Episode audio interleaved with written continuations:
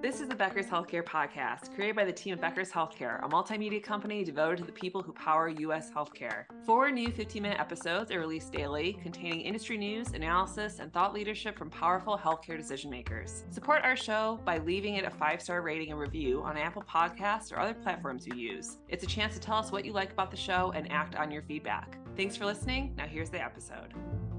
This is Scott Becker with the Becker's Healthcare Podcast. I'm absolutely thrilled today to visit with Ilir Zenku. Ilir is the Chief Health Information Officer and, and CIO at University of Illinois Chicago, great health system, great teaching hospital. Ilir, can you take a moment and, and tell us about yourself and your role, uh, and also about U of I Chicago?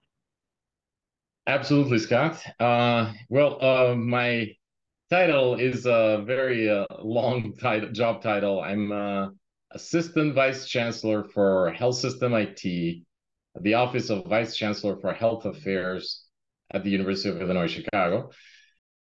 Our system is branded UI Health, uh, and our off our office has oversight of the health, health system's patient care mission, uh, served via 445 bed hospital, 30 outpatient clinics, and 13 FQHC clinics.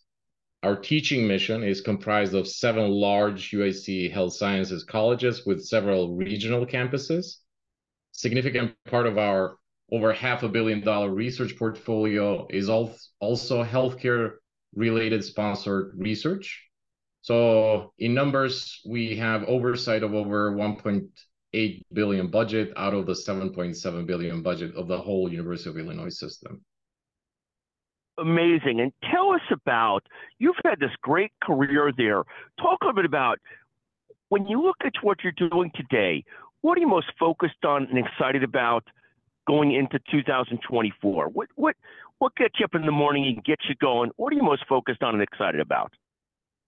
Uh, focus is a struggle, but um, overall, I'm focused on sort of wider and deeper use of our uh, recent large investment in our integrated EHR system. We wanted to leverage the unique strengths of our health system, which is part of a large university system, in our relentless pursuit of our mission, health equity for all. Um, we're working to improve integrations with our dental services currently, the teaching and research activities in the dental college, through integrations with Epic. And we're approaching all our evaluations for future projects to identify the largest impact. Uh, an example for precision medicine, uh, we want to transform all interactions with our patients and contribute to education for the valuable discoveries in this field, which saves lives. We want both our providers and patients to learn in every interaction about it. Um, I'm also focused on contributions sort of on the back end, uh, behind the curtains to improve health equity. For example, we invested a lot of effort and energy to contribute to the largest patient data research repository hosted by Epic called Epic Cosmos with our own quality data from our own patients. And this is how we will all reduce future biases of algorithms when we enrich the data to reflect reality.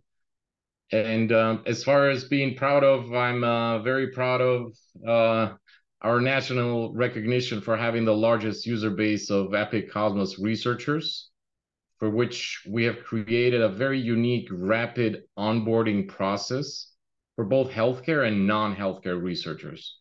There are many non-healthcare experts very passionate about their field of study who want to contribute in healthcare research but there are many barriers based on which they just don't get a chance to contribute. And uh, I think we should all contribute that uh, we remove those barriers and enable all of them to help save lives in the future.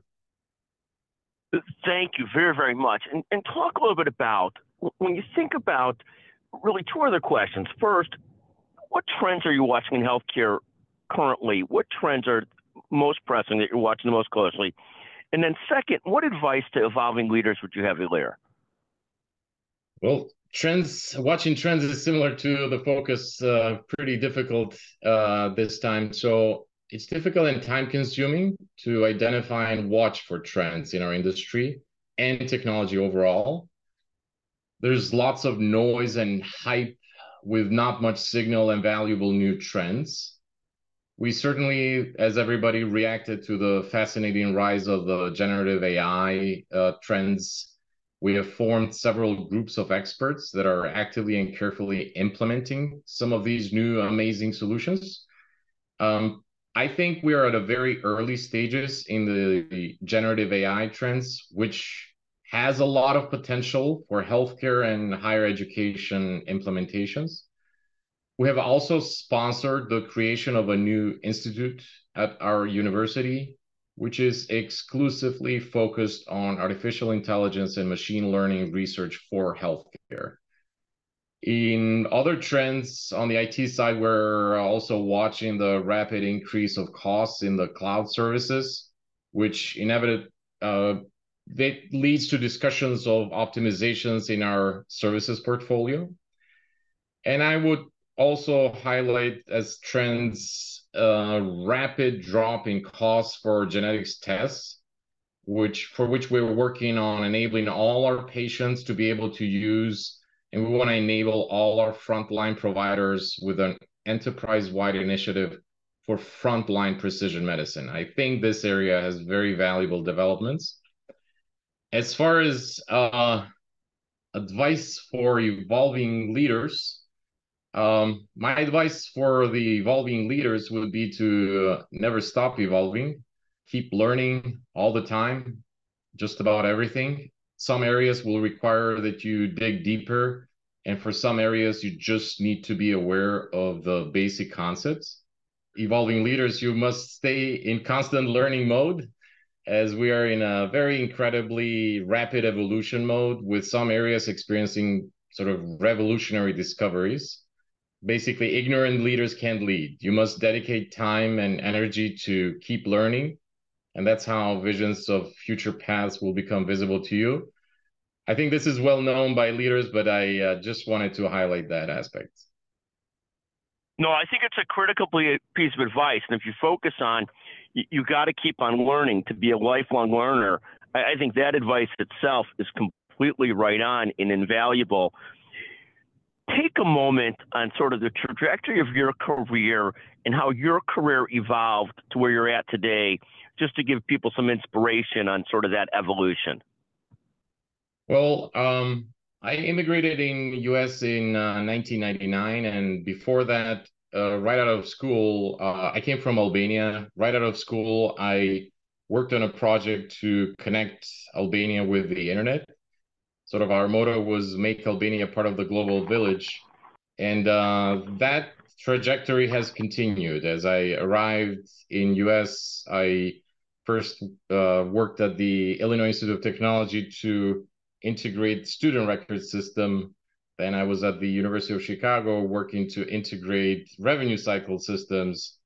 And uh, here at the University of Illinois, Chicago, uh, a massive project was underway to integrate a very large portfolio of systems, uh, which which took quite an effort. It, it literally takes a village, a global village, to uh, to integrate some of these healthcare systems.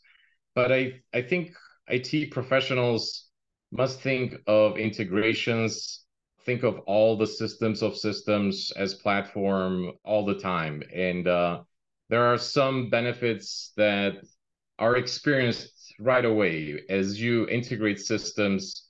Some of the benefits that the, our organization has experienced are some areas have had have experienced a massive growth um, and uh, we're just at the beginnings of adding more value into these integrations so i think the, sort of the pursuit of integrations is very valuable in all industries for IT professionals, but especially in healthcare.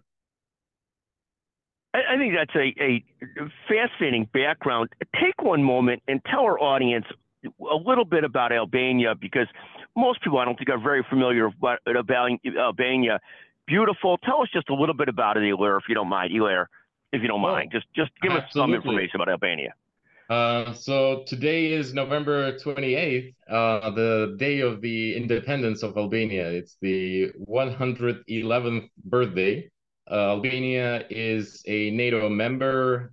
There are so many. It's uh, there are similarities with Ireland, where uh, more there are more Albanians outside of Albania than in Albania proper. Beautiful uh, place to spend some summer vacations or uh, travel. I have advised many of uh, friends uh, and give them hints where to explore Albania.